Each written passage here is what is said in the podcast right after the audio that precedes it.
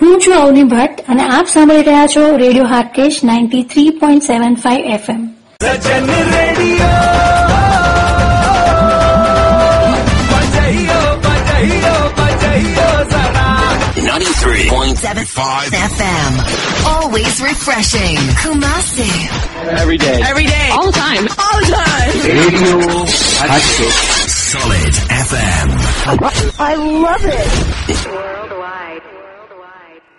Radio હાટકેશનો લોકપ્રિય કાર્યક્રમ મળવા જેવા માણસોમાં આપનું સ્વાગત છે. આજે આપણે મળવા જેવા માણસો. એ કાર્યક્રમ અંતર્ગત મળી રહ્યા છે દેવકીને. હવે દેવકી એ કેમ મળવા જેવા કાર્યક્રમો અંતર્ગત આપણી સાથે છે એ આપણે જાણીએ દેવકી પાસેથી જ. નમસ્તે દેવકી. નમસ્તે. આપનું મળવા જેવા માણસો કાર્યક્રમ અંતર્ગત સ્વાગત છે. સૌ પ્રથમ તો પહેલા તમારું નામ અને આપનું કાર્ય એ બંને જણાવશો? જી ધન્યવાદ આપનો. મારા છે અને અત્યારમાં ગાંધીનગરમાં આવેલ ભારતીય શિક્ષક પ્રશિક્ષણ સંસ્થાનમાં હું વિદ્યાર્થીની છું. મારા પિતાશ્રીનું નામ સતીશ ગજ્જર છે. તેઓ હાલ ગૌતીર્થ વિદ્યાપીઠમાં સંસ્કૃતના શિક્ષક તરીકેની ભૂમિકા નિભાવી રહ્યા છે. ખૂબ સરસ. હવે દેવકી અ, અમને જાણવામાં આવ્યું છે કે આપની માતૃભાષા સંસ્કૃત છે. જેમ કોઈની માતૃભાષા ગુજરાતી હોય, કોઈની માતૃભાષા હિન્દી હોય, કોઈની તમિલ, મલયાળી, એમ તમારી માતૃભાષા જ સંસ્કૃત છે. તો થોડું જણાવશો કે તમારી માતૃભાષા સંસ્કૃત કેવી રીતે છે? આમાં તો મારા પિતાનો બહુ મોટો ફાળો રહ્યો છે અને આપણે સૌ જાણીએ છીએ કે સંસ્કૃત બધી ભાષાઓની જર્ની છે. તો હવે માતાને તો કેમ ભૂલાય? અને આ માતા પ્રત્યેનો આપણો પ્રેમ પણ એટલો જ હોય છે. એટલા માટે સંસ્કૃત અમારા પરિવારને ગમે છે અને માતા તરીકે એમને ખૂબ વહાલી છે. એટલે અમારી માતૃભાષા છે અને મને એનો ગર્વ પણ છે. ખૂબ સુંદર. એનો મતલબ એવો થયો કે આપ આપના કુટુંબમાં સંસ્કૃત ભાષાનો જ ઉપયોગ કર્યો છો વાતચીત માટે પણ. જી. આપના કુટુંબમાં કોણ કોણ છે? મારા કુટુંબમાં મારા માતા પિતા અને ભાઈ. અમે ચાર લોકો સંસ્કૃતમાં વાત કરીએ છીએ. અચ્છા અને ભાઈ આપનાથી નાનો છે કે મોટો છે? હા મારો ભાઈ મારાથી નાનો છે આઠમા ધોરણમાં ભણે છે. અરે વાહ. અને માતા શું કરે છે? માતા હાલ દાહોદમાં સ્કૂલમાં ટીચર છે. અને કયા વિષયના ટીચર છે? Economics okay. આપણે જાણી રહ્યા છીએ કે દેવકીનું જે કુટુંબ છે, એ સંસ્કૃત ભાષામાં જ વાતચીત કરે છે. અને નાનો ભાઈ આઠમા ધોરણમાં જ છે, એ પણ સંસ્કૃતમાં વાતચીત કરી શકે છે. અને એમના માતા છે, એ ઇકોનોમિક્સ એટલે કે અર્થશાસ્ત્રના શિક્ષક છે અને એ પણ સંસ્કૃતમાં જ વાતચીત કરે છે. તો દેવકી, થોડું જણાવશો કે આ સંસ્કૃત ને તમારી માતૃભાષા તરીકે અપનાવવામાં કોનું યોગદાન છે અને એની શરૂઆત કેવી રીતે થઈ? ખરેખર તો હું આ યોગદાન માટે મારા પિતાને જ સર્વશ્રેષ્ઠ માનીશ, કારણ કે જ્યારે તેઓ સ્કૂલમાં અભ્યાસ કરતા હતા, ત્યારે તેમના સંસ્કૃતના શિક્ષક અને એમના લેક્ચર એમને ભરવા ખૂબ ગમે. પહેલાથી જ બધા વિષયો કરતા સંસ્કૃતમાં એમને વધારે રસ હતો. એ માટે એમણે કોલેજનું શિક્ષણ શરૂ કર્યું, પરંતુ સંસ્કૃત માટે ઘણો રસ ધરાવતા હતા. તે માટે તેમણે કોલેજનું શિક્ષણ અધૂરું મૂકીને પોતે જ સંસ્કૃત વિષયને ધ્યાનમાં રાખીને સ્વ અધ્યયન ચાલુ કર્યું. પોતે જ નવા નવા પુસ્તકો સંસ્કૃતના વાંચતા અને સ્વ અધ્યયન કરતા હતા. ત્યારથી જ અમારી, અમારા જીવનમાં સંસ્કૃત આવ્યું એમ કહીએ તો ચાલે. અને લગ્ન જીવન પછી મારા માતાએ સંસ્કૃત શીખ્યું. અને એમાં મારા માતાનો, મારી માતાનો પણ ખૂબ ફાળો છે. કારણ કે જો મારી માતા ન શીખી હોત, તો અત્યારે કુટુંબમાં સંસ્કૃત ન આવ્યું હોત. તેથી મારી માતાનો પણ ખૂબ ફાળો છે મારા સંસ્કૃત પરિવારની પાછળ. અને અને વિશેષમાં હું એ વાત જણાવવા માંગીશ કે મારા પિતાએ સ્વ અધ્યયન કર્યા બાદ સંસ્કૃત ભારતી નામની સંસ્થા દ્વારા તેઓ સંલગ્ન થયા. ત્યાં તેઓએ સોળ વર્ષ પૂર્ણકાલીન કાર્યકર્તા સ્વરૂપે સેવા આપેલી છે. અને સંસ્કૃત ભારતી સંસ્થા એ એકમાત્ર ભારતની એવી સંસ્થા છે, જે અત્યારે સંસ્કૃતને વિશ્વમાં ફેલાવવા માટેના કામ કરી રહી છે. અને દર ગ્રીષ્મ અવકાશ અને દીપાવલી અવકાશમાં આ સંસ્થા દ્વારા વર્ગો યોજાય છે. ગુજરાતના અલગ અલગ જગ્યાએ ગુજરાતની અલગ અલગ જગ્યાઓમાં અને ભારતમાં પણ. એટલે અત્યારના યુવાનો માટે જો સંસ્કૃત સરળતાથી શીખવું હોય, તો આ ખૂબ ઉત્તમ સ્થાન કહી શકાય. અને માત્ર દસ દિવસમાં સંસ્કૃત બોલવું એ આ વર્ગો દ્વારા શીખી શકાય છે.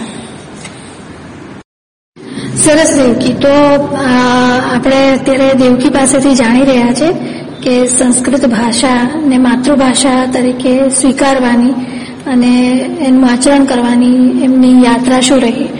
આ યાત્રાને આપણે આગળ ધપાવીએ. દેવકી, આપને ને આપના કુટુંબીજનોને સંસ્કૃત ભાષા કેવી રીતે અવગત થઈ? એટલે તમે નાના હતા, જ્યારે બાળક હશો, ત્યારથી તમે તો સંસ્કૃત સાંભળ્યું હશે. તો અને પછી ધીરે ધીરે મોટા થયા.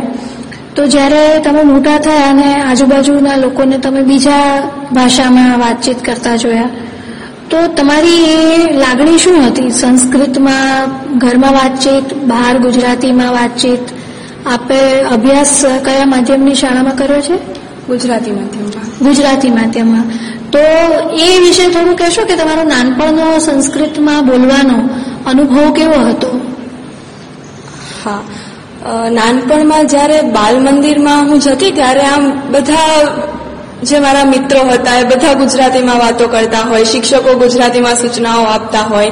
ત્યારે સાવ નવું હતું મારા માટે ગુજરાતી. મને કાંઈ ખબર પડતી ન હતી અને મને સંસ્કૃત સિવાય કાંઈ આવડતું પણ ન હતું કારણ કે અમારા ઘરની ભાષા જ સંસ્કૃત હતી. આખો દિવસ સંસ્કૃતમાં વિચારવાનું, સંસ્કૃતમાં બોલવાનું, સંસ્કૃતમાં રમવાનું, સંસ્કૃતમાં જમવાનું.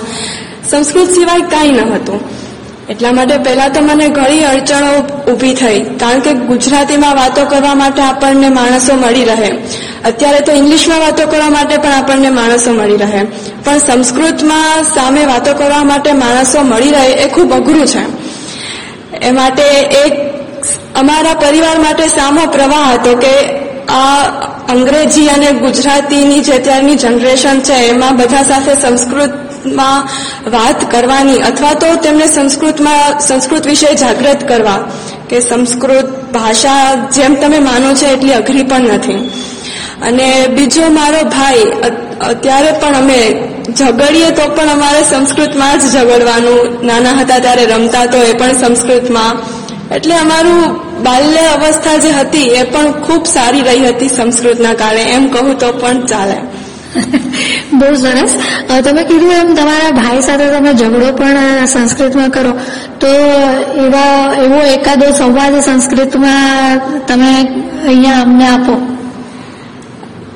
એટલે ભાઈ બહેનમાં તો કેવું હોય, મારા મારીને ઘણું બધું એમ.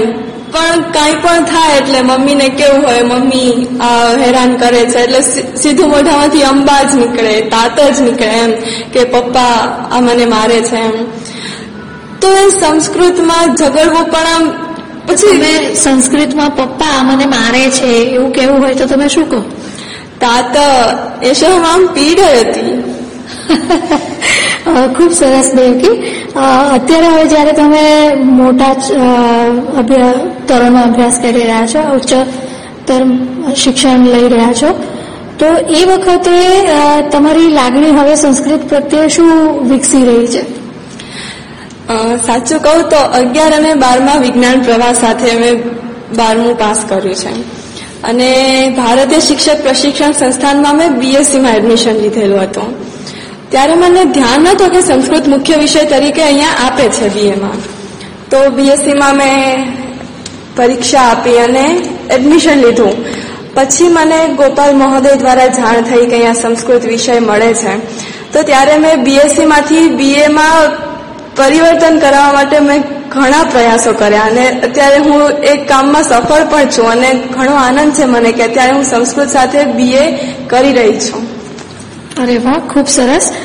એટલે કે તમે બીએસસી કરવા ઈચ્છતા હતા, પરંતુ સંસ્કૃતના પ્રત્યેના તમારા પ્રેમને કારણે તમે તમારી માર્ગ કારકિર્દી જે છે એ બદલી નાખી અને હવે તમે બીએ બીએડ સંસ્કૃત વિષય સાથે કરી રહ્યા છો. ખૂબ જ પ્રશંસનીય છે.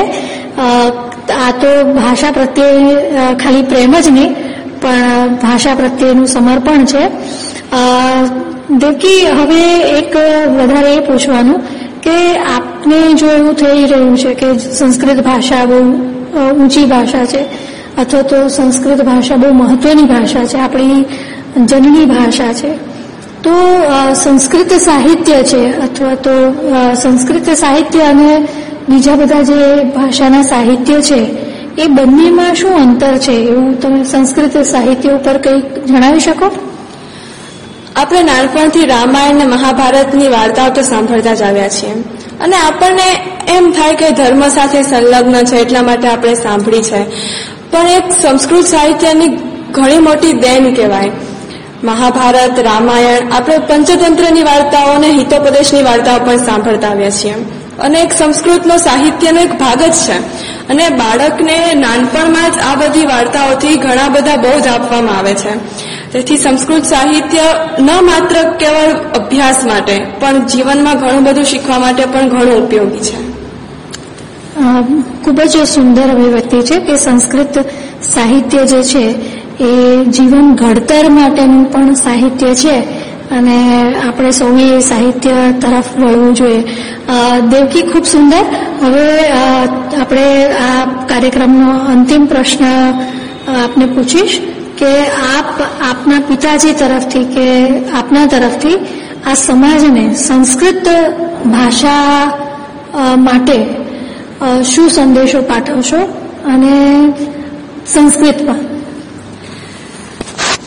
वयम् इदानीं जानीमः यत् संस्कृतभाषा शिखरे प्राप्ता अस्ति सर्वेषां हृदये संस्कृतस्य कृते मानं दृश्यते अतः अस्माकं परिवारस्य तु सा एव अपेक्षा यत् सर्वे संस्कृतं पठेयुः न केवलम् अर्जनाय किन्तु स्वस्य कृते स्वस्य विकासार्थं संस्कृतं पठनीयं संस्कृतं तावती कठिना भाषा अपि नास्ति अतः सरला अस्ति मधुरा अस्ति देववाणी अस्ति अतः यदि ईश्वरं प्रार्थयितुम् इच्छामः तर्हि तदर्थमपि संस्कृतं पठन्तु कारणम् ईश्वरः तु संस्कृतमेव जानाति बस् तदेव અ, આનું થોડું ગુજરાતીમાં પણ અ, કહેશો અ, આપણે માનીએ છીએ કે સંસ્કૃત કઠિન ભાષા છે તેનું વ્યાકરણ કઠિન છે પણ એમ નથી. આપણે જ્યારે સંસ્કૃતને વ્યવહારમાં લાવીએ છીએ ત્યારે આપણા માટે કઠિન નથી.